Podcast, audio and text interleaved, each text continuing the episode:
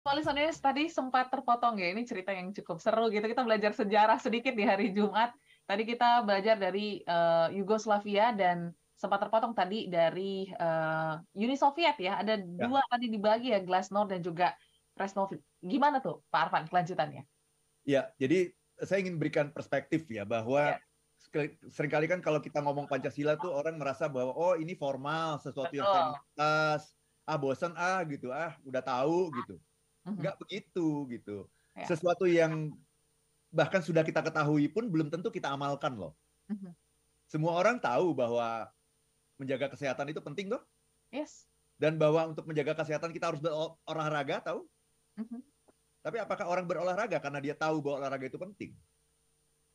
Enggak kan? Oh, betul. Ya, jadi tahu saja tidak cukup gitu. Jadi kita harus menggali dan saya ingin supaya talk show kita pada pagi hari ini bisa membuka mata kita, pemikiran kita dan kita lebih appreciate sama yang namanya Pancasila itu gitu. Lebih appreciate bukan bukan sekedar bahwa sebagai orang Indonesia kita harus uh, punya Pancasila bukan. Tapi bahwa kita harus uh, melihat sejarah gitu bahwa ada banyak sekali bangsa-bangsa di dunia ini yang bangsa besar bukan bangsa kecil. Ya. Bangsa besar yang bahkan penduduknya lebih banyak dari kita, kekuatan dunia yang hancur gara-gara tidak punya perekat gitu tadi itu. Ya, Yugoslavia perekatnya ternyata adalah Joseph Broz Tito. Selama 36 tahun ketika dia meninggal, maka semua saling merasa tidak ada kesamaan di antara kita gitu loh. Mhm. Dan saya bisa sendiri kok gitu. Nah, Pertanyaannya, Indonesia bisa begitu juga enggak? Sangat bisa. Dan kita jauh lebih rumit, kita jauh lebih kompleks daripada yang namanya Yugoslavia yang hanya terdiri dari enam etnis. Oke. Okay. Kita nih ratusan suku bangsa, bahasa, agama, luar biasa gitu. Jadi ini menjadi sebuah peringatan bagi kita gitu. Jadi dengan acara ini, dengan talkshow pada pagi hari ini, saya pingin teman-teman semua buka mata, buka pikiran, buka hati gitu, melihat bahwa kita harus appreciate nih yang namanya Pancasila dan kita harus mempertahankan ini gitu. Ya. Nah, contoh yang kedua tadi adalah uh, Uni Soviet. Uni Soviet itu kekuatan dunia yang luar biasa dahsyat. Ya, perang dingin itu kan uh, karena ada Amerika melawan Uni Soviet dan negara-negara selama perang dingin itu ya kemungkinannya cuma dua. Kalau nggak istilahnya kalau nggak orangnya si Amerika, kalau nggak orangnya Soviet gitu aja. Hmm kecuali negara-negara non blok. Nah, non non blok ini juga kadang-kadang juga berpihak juga sebenarnya gitu, walaupun tidak terang-terangan gitu. Nah, kenapa Uni Soviet itu negara sebegitu besar itu bisa runtuh juga? Nah, tapi ini menarik nih, karena runtuhnya Uni Soviet itu melalui sesuatu yang sebetulnya positif, Audrey. Oke, okay, positif. Sebetulnya positif. Jadi yang namanya Michael Gorbachev itu, ya ketika dia menjadi pemimpin uh, Uni Soviet, justru dia membawa perubahan, dia membuka angin uh, angin perubahan gitu. Dengan yang namanya glasnost ya. Glasnost itu kan artinya uh, keterbukaan dan transparansi. Yes. Itu kan bagus dong. Semua orang kan selalu melakukan itu. Kalau mau negara mau maju dan berkembang itu harus terbuka dan transparan. Kemudian dia juga mengusung yang namanya prestroika. Prestroika itu artinya uh, reformasi birokrasi. Nah itu hmm. kan yang sedang dibicarakan di Indonesia sekarang ini adalah uh, perestroika itu reformasi birokrasi di mana-mana. Itu kan. Jadi ini bagus. Tetapi uh, negara-negara bagian ini tidak siap gitu. Negara-negara bagiannya tidak siap, kemudian juga tidak merasa tidak merasa perlu bersatu gitu karena tidak ada ininya, tidak ada perekatnya itu. Uh-huh. Jadi bahkan sesuatu yang bagus sekalipun seperti Michael Gorbachev di Uni Soviet itu akan mental juga gitu karena tidak ada pemersatunya. Nah, itulah yang sangat diperlukan. Jadi glasnost perestroika itu luar biasa sesungguhnya. Itulah itulah reformasi birokrasi dan uh, untuk membangun uh, kekuatan Soviet pada saat itu yang kalah dari Amerika dan Jepang dalam uh, pasar bebas gitu. Jadi dia harus bangun nih. Kita harus meningkatkan daya saing kita. Nah, karena itu perlu yang namanya glasnost perestroika. Tapi hancur juga kenapa? Masing-masing tidak ada keterikatan. Kenapa saya harus glasnost dan perestroika? Saya masih ingin mempertahankan sistem komunisme yang lama kok gitu. Nah itu. Jadi nggak ada dasarnya. Nah ini. Mm-hmm. Nah, jadi sebelum kita ngomongin Pancasila, setelah ini kita akan ngomongin Pancasila nih. Apa? Sila-sila itu apa kaitan dengan kebahagiaan? Tapi sebelum ngomongin itu, saya kepingin kita yakin dulu gitu bahwa ada loh contoh negara-negara yang maju, yang bahkan seperti Soviet ini ingin menjadi negara yang lebih hebat lagi, tapi nggak punya landasan. Nah ini akhirnya jadi berantakan. That's why Pancasila itu bukan hanya sesuatu yang formal, bukan hanya sesuatu yang legal, tetapi Pancasila is beautiful. Yes. Iya. Dari sharing Pak Alvan hari ini juga mungkin banyak perspektif yang terbuka ya akan Pancasila yang di mana mungkin kita jadi bersyukur gitu ya sama uh, mungkin Insinyur eh, Soekarno yang merumuskan atau punya ide pertama gitu kita punya landasan ini gitu ya. Kalau bukan hanya Soekarno ya, itu ya. founding father kita tuh ada banyak. Gitu. Ada banyak ya. Muhammad ya. Yamin, Mr. Ya. Sukomo dan sebagainya gitu. Yes. Dan yang pasti uh, kita langsung bertanya-tanya nih Pak Arfan. Kan ya. tadi kan banyak negara ya. Mungkin itu baru dua, ada mungkin yang lain gitu yang uh, tidak memiliki landasan bernegara. Ya. Um, bagaimana sebenarnya kita melihat kebahagiaan dari sisi Pancasila ini? Karena kan kalau kita lihat kan bahasanya pun terlalu tinggi gitu ya. Yaitu dengan image formalnya kayaknya sulit deh untuk um, menemukan kebahagiaan dari situ. Sebenarnya gimana? Mungkin kita boleh breakdown satu persatu, Pak Arfan. Ya, terima kasih ya Audrey. Jadi ya biasalah namanya bahasa konstitusi ya. ya. Betul. namanya bahasa konstitusi pasti agak ngejelimet sedikit gitu. Ya. But, but that's okay gitu. Kita coba ambil gitu saripatinya apa gitu, hmm. ya. By the way, sebelum uh, sebelum bicara Pancasila ya, kalau bicara mengenai happiness sesungguhnya okay. yang sangat clear itu adalah ketika kita melihat yang namanya Declaration of Independence. Uh-huh. Jadi de- uh, Declaration of Independence ini ini diciptakan oleh Thomas Jefferson yang menjadi presiden Amerika Serikat yang pertama okay. di tahun uh, 1776. Itu namanya Declaration of Independence di mana dia menyebut dalam jadi Declaration of Independence itu kayak ini, kayak pembukaan UUD 45 gitu loh. Okay. Ya. Dan isinya di sana ada ada tiga yang sangat penting yang uh, ingin saya kutip dari sana yaitu yang namanya life, mm-hmm. liberty, and the pursuit of happiness. Oke. Okay. Tiga itu dalam Declaration of Independence itu. Kehidupan, uh, kebebasan, dan uh, pencarian kebahagiaan gitu. Nah, itu happiness banget itu. Ya. Itu happiness banget. Tapi bedanya dengan Indonesia adalah karena Amerika ini tidak menyebut Tuhan gitu. Oke. Okay. Di dalam uh, dasar uh, dasar negaranya gitu ya. Uh, walaupun dia di dalam uangnya itu, di dalam uang itu kalau Anda lihat itu kalau beli dolar itu kan suka ada tulisan tuh in God we trust gitu. Oke. Okay. Ya, jadi tetap aja ada ada kaitan dengan Tuhan. Tapi mari kita lihat ya Pancasila ini apa kaitannya gitu dengan uh, kebahagiaan gitu ya. Nah, ini nanti uh, kalau Anda lihat itu saya juga takjub ya karena uh, saya saya juga baru baru bikin di TikTok gitu coba Anda boleh lihat nanti di di. TikTok saya ya. Uh -huh. uh, ternyata Pancasila itu kalau dipikir-pikir itu hebat sekali loh, ya. Kenapa? Karena dia mulai dari apa? Dia mulai dari ketuhanan yang Maha Esa. Gitu ya. Itu kalau orang Islam bilang tuh habluminallah gitu. Mm. Itu habluminallah loh, ketuhanan yang Maha, Maha Esa. Dan itu menjadi dasar dari semuanya. Betul. Tidak banyak negara yang menjadikan ketuhanan yang Maha Esa itu sebagai dasar negara. Salah mm. satunya adalah negara tetangga kita Malaysia, uh, Audrey. Okay. Malaysia itu punya yang namanya rukun negara namanya. Rukun negara. Rukun negara namanya. Ini supaya kita tahu ya gitu ya. ya. Ada rukun negara. Nomor satunya believe in God. Oh, Oke. Okay. Itu hampir sama. Ya. Hampir sama sama sama kita. Percaya kepada Tuhan gitu. Ya. Kemudian yang nomor duanya percaya kepada kepercayaan atau kesetiaan kepada raja dan negara gitu. Baru kemudian uh, supremasi hukum dan terakhir itu adalah kesopanan dan kesusilaan. Jadi empat itu. Kalau kita bicara uh, Malaysia itu empat, tapi nanti kita lihat beda itu.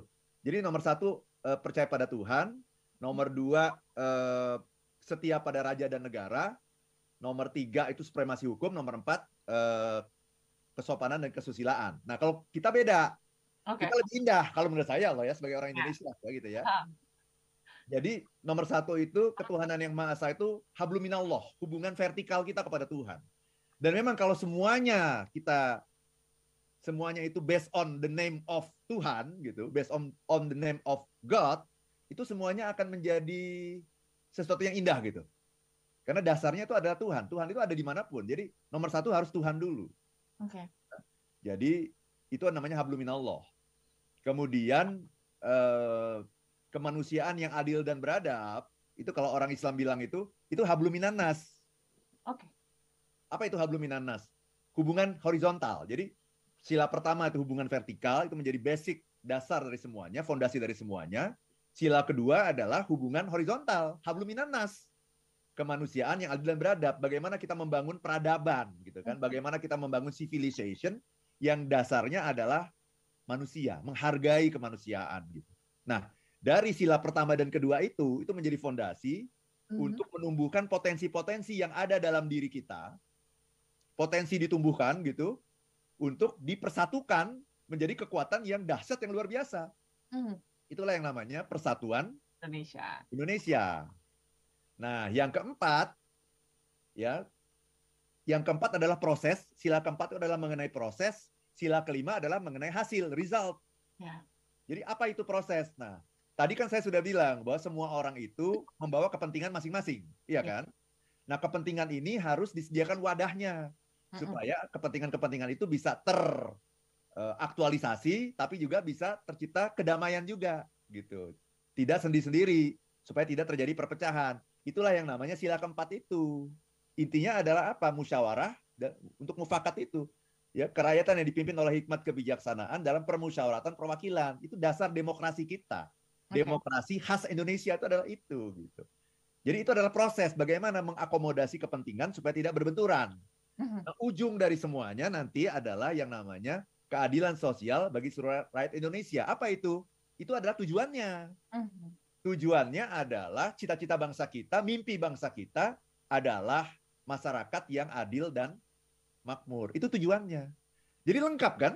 Betul. Ya, Pancasila itu mulai dari pertama habluminallah dulu, uh-huh. kemudian habluminanas, hubungan dengan sesama manusia, menyatukan potensi menjadi persatuan Indonesia, kemudian proses mengakomodasi kepentingan, itu namanya sila keempat, dan terakhir hasilnya adalah keadilan sosial, itu adalah sila kelima. Oke. Okay. Jadi that's the so-called why I said gitu ya bahwa yeah. Pancasila is very beautiful. Ya, yeah. oke. Okay ya cerna dulu keindahan Pancasila semua listeners kita break sejenak karena beberapa respon banyak juga sudah masuk Pak Arfan nanti kita akan bahas satu persatu dan kaitannya bahagianya ini gimana gitu ya. Tadi kita udah tahu prosesnya terus juga mungkin hubungannya seperti apa. Tapi bahagianya di mana Pak Arfan mungkin merasa banyak masyarakat Indonesia kayaknya belum bahagia deh walaupun kita punya Pancasila gitu ya. Kenapa? Nanti kita akan bahas setelah yang satu ini. Silakan sharing di 0812 11 12 959 kami juga Oke, okay, small listeners, terima kasih Anda masih bersama kami dalam Smart Happiness, satu topik yang menurut Audrey sangat menarik gitu ya, mengingatkan kita bahwa Pancasila itu sangat indah gitu ya, dan uh, pastinya banyak kaitan ataupun uh, apa hal-hal yang kita lakukan itu ternyata punya apa ya nilai-nilai Pancasila. Tapi mungkin pertanyaannya Pak Arfan sebelum kita ke small listeners gitu ya, Pak Arfan kan kita sudah punya landasan negara nih ya, nggak kayak negara-negara tadi gitu. Tapi kok masih banyak orang-orang Indonesia yang nggak bahagia gitu ya. Mungkin masih ada kemiskinan, masih ada korupsi, masih ada uh, perselisihan, pengkhianatan dan lain sebagainya. Terus apa yang salah dari konsep Pancasila ini sehingga kita tidak bisa mengambil atau uh, menjadikan Pancasila sebagai dasar kebahagiaan kita? Silakan, Pak Arfan. Iya, kayak kayak begini, misalnya Audrey beli vitamin. Audrey. Audrey udah punya vitamin. Yes Udah punya, tapi apakah Audrey akan sehat? Belum tentu. Kenapa? Kalau nggak diminum? Ya iya. punya vitamin, uh, tapi nggak diminum, yeah. sama saja dengan nggak punya vitamin. Bener nggak? Betul. Punya vitamin, tapi nggak pernah diminum, ya sama aja sama nggak punya vitamin. Punya Pancasila, tapi nggak pernah dilihat, nggak pernah dibaca, nggak pernah diamalkan, ya sama aja sama nggak punya Pancasila. Yeah. Itu yang terjadi. Mm -hmm. Itu yang terjadi. Padahal kalau kita bicara mengenai Pancasila, apa hubungannya Pancasila dengan kebahagiaan? Satu, kalau kita bicara ketuhanan yang Maha Esa, coba. Itu erat kaitannya nggak dengan kebahagiaan yang namanya orang-orang yang bertuhan itu? Iya dong. Iya dong. Orang-orang yang bertuhan itu akan bisa mengatasi situasi apa pun karena masalah seberat apa pun yang kita hadapi kita selalu bilang, wahai masalah, kamu ini besar, kamu ini berat tapi aku punya Tuhan yang jauh lebih besar daripada kamu. Ah. Oke. Okay. Orang yang punya Tuhan itu kan namanya orang yang beriman kan? Iya kan? Orang yang punya Tuhan itu orang yang beriman. Orang yang beriman itu bisa mengatasi tantangan seberat apa pun. Kenapa? Karena dia punya iman. Orang yang beriman itu akan optimis menghadapi apa pun. Kenapa? Karena dia punya Tuhan. Orang yang beriman itu akan bahagia, Audrey. Kalau dia percaya benar-benar sama Tuhan, dia akan bahagia. Kenapa? Karena Tuhan itu yang maha segala-galanya sehingga masalah apa pun yang kita hadapi dalam hidup ini akan kelihatan kecil kalau kita punya Tuhan. Nah, kalau begitu kita akan bahagia nggak? Bahagia dong. Ini bahagia itu satu. Yang kedua, kalau kita bicara mengenai happiness, happiness itu salah satu unsur dari happiness. Ini dikemukakan oleh berbagai pakar happiness termasuk yang menjadi guru saya itu Martin Seligman. Ya, hmm. Martin Seligman itu meng meng mengatakan bahwa kalau kita mau bahagia, ya itu dia rumusnya itu PERMA. PERMA. PERMA. P-nya positive emotion, P-nya. E-nya adalah engagement. Okay. R-nya, nah ini R-nya adalah apa? Relationship. Relationship. M-nya meaning, A-nya accomplishment. Nah, yang ingin kita bahas adalah relationship. Kalau kita tidak punya relationship, maka kita tidak akan bahagia gitu. Nah, Pancasila itu adalah sebuah landasan bagi kita untuk membangun hubungan dalam konteks berbangsa dan bernegara. Karena kalau nggak ada Pancasila, semua orang akan mengedepankan identitasnya masing-masing. Itulah yang kita sebut dengan politik identitas. Sehingga orang memilih pimpinan itu, memilih pemimpin itu nanti bukan berdasarkan bukan berdasarkan kompetensi, tetapi berdasarkan kesamaan identitas gitu. Nah, itu namanya politik identitas. Nah, dengan adanya Pancasila kita mencoba untuk e, menyatukan justru identitas itu kita satukan ya supaya kita ini menjadi sesuatu bangsa yang kuat gitu. Kita menjadi satu. Dan ketika kita eh, mengatakan kemanusiaan yang adil dan beradab, ya berarti ini adalah sebuah landasan untuk membangun kebahagiaan melalui hubungan yang baik, yang beradab, yang civilized uh-huh. antar bukan hanya antar individu tapi antar kelompok-kelompok. Yes. Antar suku, bangsa, agama di negara yang majemuk ini. Kalau nggak ada itu repot kita gitu. Jadi dasarnya adalah itu. Dengan saling pengertian, saling menghormati, dengan komunikasi yang beradab itu kita bisa menciptakan kebahagiaan gitu. Nah, itu yang kedua. Oke. Okay. Yang ketiga sekarang, persatuan coba. Persatuan itu adalah tanda apa, Audrey? Persatuan Indonesia. Persatuan itu tanda tanda apa? Tanda bersama, tanda kuat. Bukan. Terus, terus lagi dikit lagi. Tanda bahagia. Sebelum itu. ujungnya ujungnya pasti bahagia, ya. tapi persatuan itu lambang apa? Lawan dari persatuan apa? Kehancuran. Uh, perceraian. Ya, perceraian ya. Perceraian, lawan persatuan perceraian. Persatuan adalah lambang apa? lambang kebersamaan bukan lebih lebih tinggi daripada itu oke okay. Uh, kenapa orang bersatu karena kesamaan bukan oke okay. karena keinginan bukan kenapa orang menikah karena niat karena cinta oh oke okay. ya ya ya betul orang bersatu itu karena cinta jadi yang namanya cinta itu, Audrey, uh-huh. cinta itu selalu membuat orang itu kayak punya magnet gitu untuk mau bersatu. Betul. Cinta itu adalah magnet yang membuat orang bersatu. Orang hanya bisa bersatu karena ada cinta. Cinta. Ya. Dan orang akan pecah belah karena tidak ada cinta. Oh. Jadi inti dari kalau bicara persatuan Indonesia, that's the so-called happiness. Betul. Persatuan Indonesia is happiness, the so-called happiness. Kenapa? Dia bicara mengenai bersatu. Bersatu itu nggak mungkin kalau kita tidak punya rasa cinta. Cinta itulah yang bisa membangun persatuan yang luar biasa dahsyat. Kalau orang nggak nggak punya rasa cinta, dia akan berpisah. Jangankan cinta, suka aja. Itu membuat kita kepingin ketemu orang itu terus kan? Pasti. Itu baru suka, apalagi kalau cinta. Tapi suka saja tidak bisa membuat kita itu hidup bersama. Uh-huh. Karena yang namanya suka itu bisa naik turun. Kadang-kadang suka, kadang-kadang nggak suka. Ya. Tapi supaya bisa hidup bersama kan kita berbangsa bernegara ini kan hidup bersama kan. Hmm. Supaya hidup bersama itu harus ada yang namanya cinta. Nah itulah yang namanya happiness. Gitu.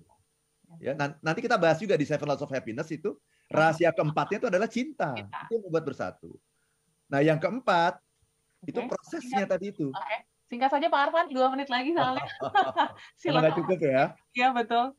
Jadi uh kepentingan-kepentingan itu kalau kita mau bicarakan, mau akomodasi itu pasti akan berbenturan gitu. Ya. Nah, supaya menghasilkan keharmonisan, kebahagiaan, kita harus tata itu aturan mainnya.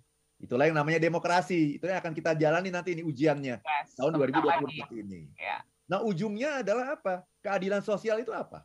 Kalau bukan kebahagiaan. Hmm. Itu kan yang dicari selama ini kita berbangsa dan bernegara ini untuk apa? Keadilan sosial bagi seluruh rakyat Indonesia. Itulah happiness sebagai pamungkasnya itu. Hmm. Jadi kalau awalnya adalah percaya pada Tuhan, itu sebagai awalnya dasar fondasinya. Hmm. Tujuan dan cita-citanya pamungkasnya adalah keadilan sosial itu, penutupnya itu. masyarakat adil dan makmur eh, lahir dan batin gitu berdasarkan ketuhanan yang maha esa. Itu Audrey. Yes, terima kasih sudah sharing keindahan Pancasila pagi hari ini Pak Arfan. Kita jadi semangat lagi ya untuk beraktivitas pastinya eh, karena sangat-sangat bisa kita terapkan dalam kehidupan sehari-hari. Ingat vitaminnya jangan lupa diminum gitu ya. Iya, udah punya juga. Udah punya bertahun-tahun nggak pernah, di, pernah diminum, dibuka aja nggak pernah. Nah itu dia. Gimana jadi orang hebat. Yes, jadi ini um, apa ya menjadi satu turning back point mungkin untuk kita masing-masing, listeners untuk memaknai Pancasila dalam kehidupan kita. Dan juga mohon maaf banget small listeners, ini ada Bu Naili, ada Pak Dion, ada Pak Karmose, selanjutnya ada Pak Andrew. Kita belum sempat baca responnya. Semoga next time kita bisa sharing-sharing lagi tentang Pancasila ya, Pak Arfan, keindahan Pancasila yang sungguh luar biasa. Uh, kita tunggu juga respon Anda, small listeners. Minggu depan kita akan bahas simplicity, begitu ya, Pak Arfan ya? Yes, jadi pastikan Anda tunggu uh, minggu depan dengan semangat gitu ya, dengan bahagia untuk kita bahas dari Seven Laws of Happiness. So thank you Pak Arfan, selamat lanjutkan aktivitas pagi hari ini. Begitu juga small listeners, semangat lanjutkan aktivitas yang berlibur um, semoga happy, yang tetap bekerja tetap semangat. Audrey dan Pak Arfan pamit ya. Saya Audrey Joanna. Dan saya Arfan Pradiansyah. If, If you be happy, be, be happy, happy now.